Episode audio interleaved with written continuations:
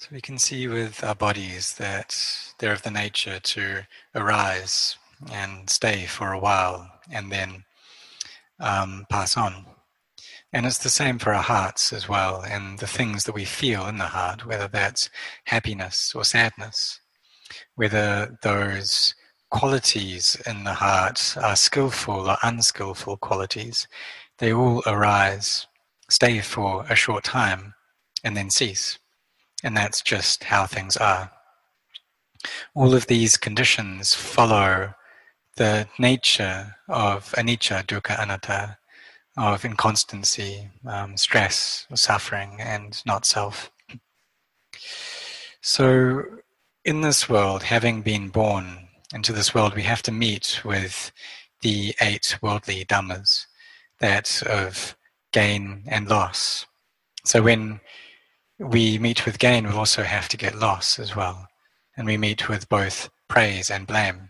There's fame and disrepute, and there's happiness and sadness. And so the Buddha taught that all of the things in this world, they um, are subject to these conditions. And so whenever we experience one of them, any one of these worldly conditions, then we should use that as an object for contemplation and see how that falls under these three characteristics. That whether it's gain or loss, whether it's praise or blame, fame, disrepute, happiness, suffering, it all um, abides by these laws of anicca, dukkha, anatta. So, this body that we take to be me or mine, we can see that after it's born, it starts to degenerate. Maybe we're very strong now, but that strength gradually, slowly, little by little, leaves us. And in the end, these bodies have to break apart and decay, and that's simply their nature. It's the law of nature for the world to be just this way. So when we gain an understanding of that, that the bodies that we have for all of the material things in this world are like this, we'll be able to see how these conventions are created.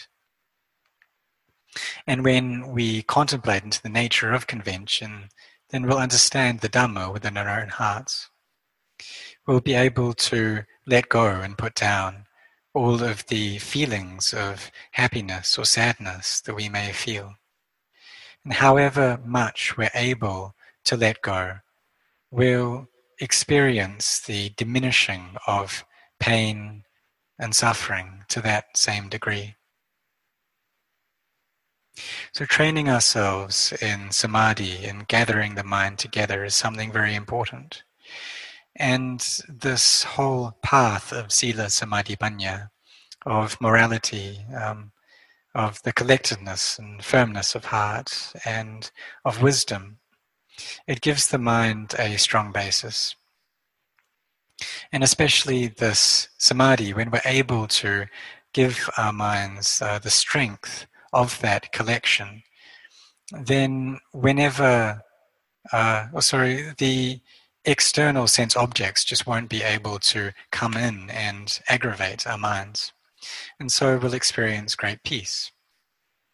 And from that, we can contemplate the nature of nama and rupa, of mentality, physicality, and see clearly these three characteristics within them. That there's no being, there's no self, there's no other. And the mind then turns empty if we take things personally, then there's always going to be separation and conflict that arises. But if we contemplate that there's no self, then this leads us to a place of emptiness. When the Buddha attained to the Dhamma, he did so through seeing the nature of all physicality and mentality, that it's all anicca, dukkha, anatta. And then he took that knowledge that he gained to teach us. This heartwood of the Dhamma. But before we can experience or reach that heartwood, we have to um, do the necessary practices first that lead up to it. We have to train ourselves in samadhi. And before that, we have to uh, develop our morality. We train in generosity and we try to um, develop as much goodness as we can right here in the present moment. Because we see that the um, merit that we create, it gives us results right here and now. This result of happiness within our heart. And just as if we're hungry and we eat, then we feel full right here in the present moment. Or if we're hot and we take a shower, then there's coolness that arises. And merit is the exact same. And also demerit or unskillful, unwholesome acts, they follow this as well. So whenever we do something unwholesome, then we experience the grief or the anguish of that in our hearts right here and now. So these things always give us results in the present moment. When we come to know the nature of merit and of evil acts, then we should um, do our best to pursue those good acts and abandon the unwholesome, the unskillful. Um, and then come to train our minds in uh, developing samadhi. We can do this both at home and the monastery. So when you come to the monastery and sit meditation, then um, it's a suitable environment and you learn how to do it. But then when you get back home, you can carry on that practice as well.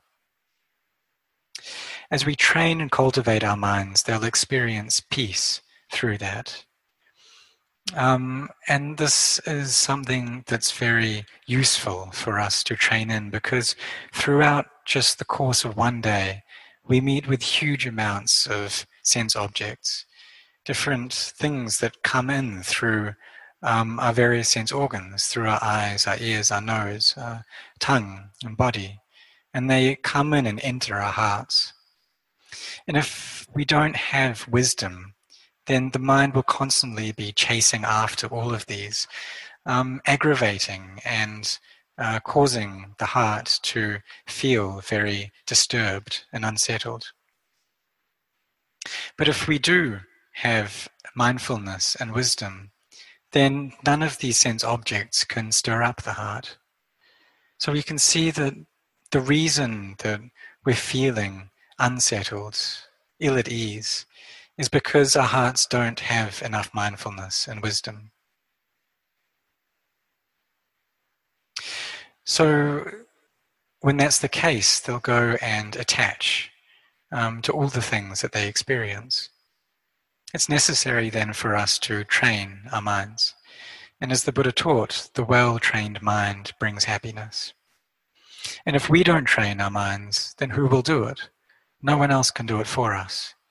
So we need to take this inner nature of knowing, um, the one that knows, to train our hearts.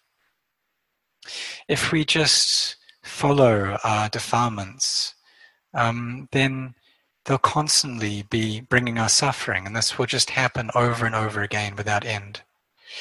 But if we come to train our minds and bring up wisdom, then we'll gain an awareness that's up to speed with all of the things that we experience and that is able to know the world in time.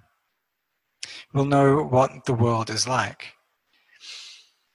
And we'll be able to see that the things that people understand as being true in this world, they're not true. That there's no essence to it. When we can see things in this light, that means that we've understood the teachings of the Buddha. But the beginning of this path is in faith that we have this belief, this inspiration in the teachings. We have faith in the Buddha, even though we weren't there um, while he was alive and we never met him and we haven't seen him. But it's also not sure. Maybe we did meet him, but we just can't remember it now.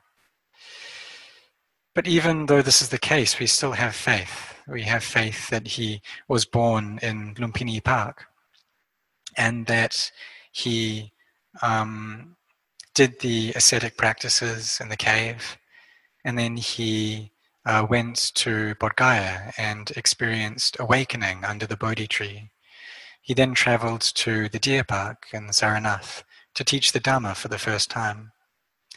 And then he taught uh, throughout the rest of his life until his passing into final nibbana in uh, Kusinara. So we have faith that these things actually happened. And we also bring up this conviction, the saddha, in the Dhamma that the Buddha taught, and that this Dhamma truly does lead us out of suffering. We have faith in the Sangha, in the awakened beings who have followed this path of practice, such as uh, Venerable Ajahn Mun and Venerable Ajahn Chah. And for these awakened beings, um, we can see as evidence of the purity of their heart that after their cremation, their remains turned into relics. And this is due to the the Dhamma that imbued their minds, uh, this purity of Dhamma that led to their bones turning into jewels. So, the, and the teachings that these awakened beings um, taught was the same path that the Buddha laid down. Having this faith within us, we then go to build up goodness because we see that the days and nights pass by very quickly, and the world spins relentlessly, and it both spins uh, on its own and it also revolves around the sun, and one year passes by in a flash. You can see that the rains retreat has already gone by very quickly. You know, what's um, been spent of the rains retreat has gone by and there's not much time left. So this all passes quickly. And what are we doing with our time? How well are we using it? Have we built up sufficient merit yet? Is our morality in a good state? What about our samadhi? Is that to a sufficient level? And have we raised up much wisdom in our hearts? These skillful acts that we've done, what about those? Have we done enough of them? If we have wisdom, then we won't um, follow along with the chaos of the world. The world won't be a chaotic, chaotic experience for us. And even though there are these many enticing sense objects that we meet with, that try to pull us into states of liking or aversion, we won't get caught by that because we'll see and understand into the nature. We'll know that even if we get something new, it'll quickly turn into something old. And just as this body, that we were very happy when we were born, but along with birth comes old age and then sickening, sickness and then death. And when we look at things in the light of Dharma, then we'll see them in this way. So, no matter what we're experiencing, whether we're feeling elated, joyful, then we know that and we have mindfulness. If we're feeling upset, we're mindful. Whether we like something, we dislike something, we're mindful of that. And we see its nature to arise, last for a while, and cease. Just arise, last, and cease. So, this path of practice will lead us to a place of santi, of true peace. We understand that the people in this world have a lot of greed, hatred, and delusion, and that's what causes the world to be such an unsettled and unpeaceful place. And so the Buddha taught us about this greed, hatred, and delusion. And even during the time of the Buddha, these same things that are happening in the world right now happened then. There were various uh, kingdoms that had been established. So there was the uh, Kosala kingdom and Avanti kingdom and um, uh, Magadha kingdom. And they waged war on each other um, quite frequently.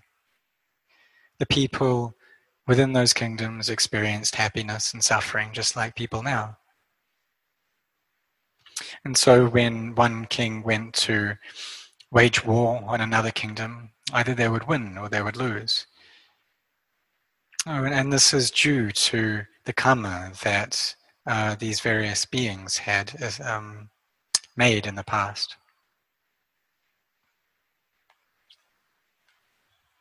So when we contemplate the nature of the world and see that these worldly dhammas um, pervade the world, um, that when we meet with uh, happiness, we'll meet with suffering.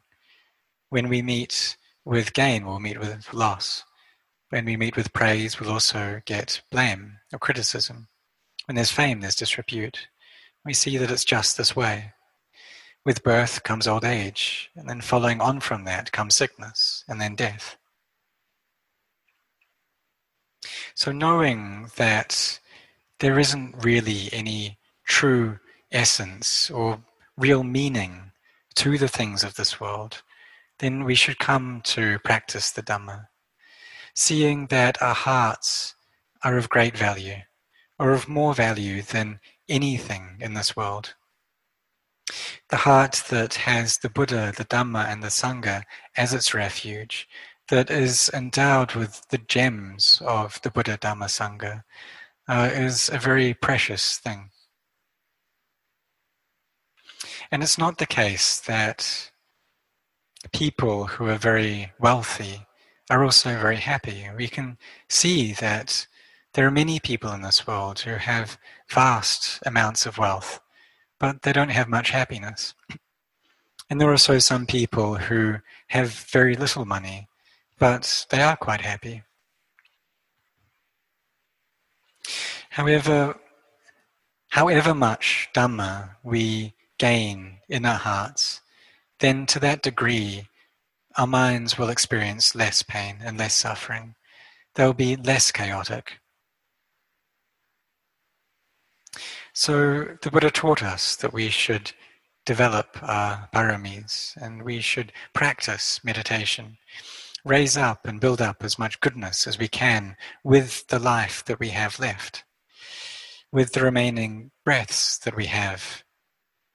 Because when these, breath, these breaths run out, then our life ends. And if we've developed, if we've been devoted to um, developing generosity and developing morality and meditation, and then we won't be upset by that because we'll see that we've done the best we can. So, with the time that we have left, we should um, cut and polish our hearts. Um, as best we can. And just like we would cut and polish a diamond, and when it's in a very refined state like that, then it'll be of great wealth. And our minds, our hearts are just the same. Or a lotus that starts off um, with its roots in the mud, but it grows and grows until it uh, breaks through the water and it blossoms and there's a great fragrance, a very beautiful fragrance that um, comes out of it. And so our hearts are very important, and they're very precious and um, and noble things. So we should try to develop them, cultivate them. We should cut and polish them just as we would a precious jewel. And we do this through the path of Sila Samadhi Panya, through this noble path that the Buddha taught, and we take our hearts to walk on this way until they reach happiness, a true happiness. Even though we live in a family life, um, it's still possible to do that well, to have morality together, and we can practice meditation together too, developing our paramis together. Lay people can also know the Dhamma, can see into the truth, see that all things that are of the nature to arise will cease. And just like our breath as we sit in meditation, it comes in and it stays for a while and then it leaves. We see that all things are just that way.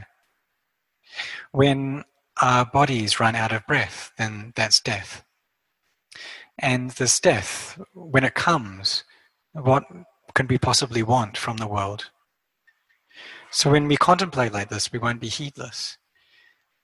And we can see that one day we're going to have to die, so what's the point in getting angry? What's the point in being greedy over things? That everyone has to die. And so why create any more suffering in this world? So when our minds have the Dhamma, then they'll be imbued with a great source of goodness. Um, and so all of us should try to um, cultivate this path and be really devoted to building up as much goodness as we can. And I feel as though I've explained enough uh, about the Dhamma for the time being. So may all of you grow in the Dhamma.